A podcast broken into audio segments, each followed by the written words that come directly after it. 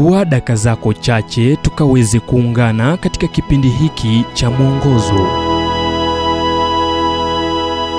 Hii leo tunazungumza kuhusu kumpata kristo makanisani.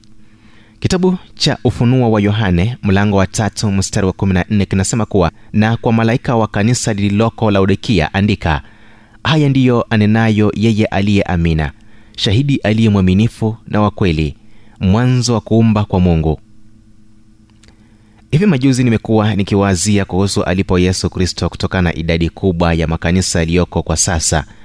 Ni kweli kuwa katika siku za mwisho watu wengi wataiondokea imani katika kuanguka kutoka ukovuni pia ni kweli kuwa baadhi hukata tamaa kwa kuwa wanasema katika mioyo yao kanisa halitimizi mahitaji yangu tena. Kinyume ni neno ambalo tunasikia kila mara.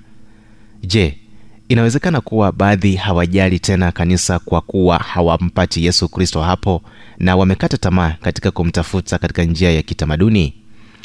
Upo mchoro katika kanisa la st pauls cathedral jijini london uliochorwa na holman hunt mchoro wa picha ya yesu akiwa na taa katika mkono wake wa kushoto akibisha katika mlango wa chumba kimoja kidogo cha mwingereza mmoja mchoro wake ulizingatia zaidi maneno ya yesu aliposema tazama nimesimama mlangoni na bisha.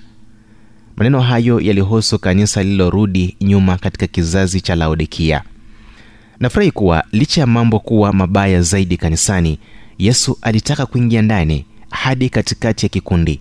Bado aliwashughulikia.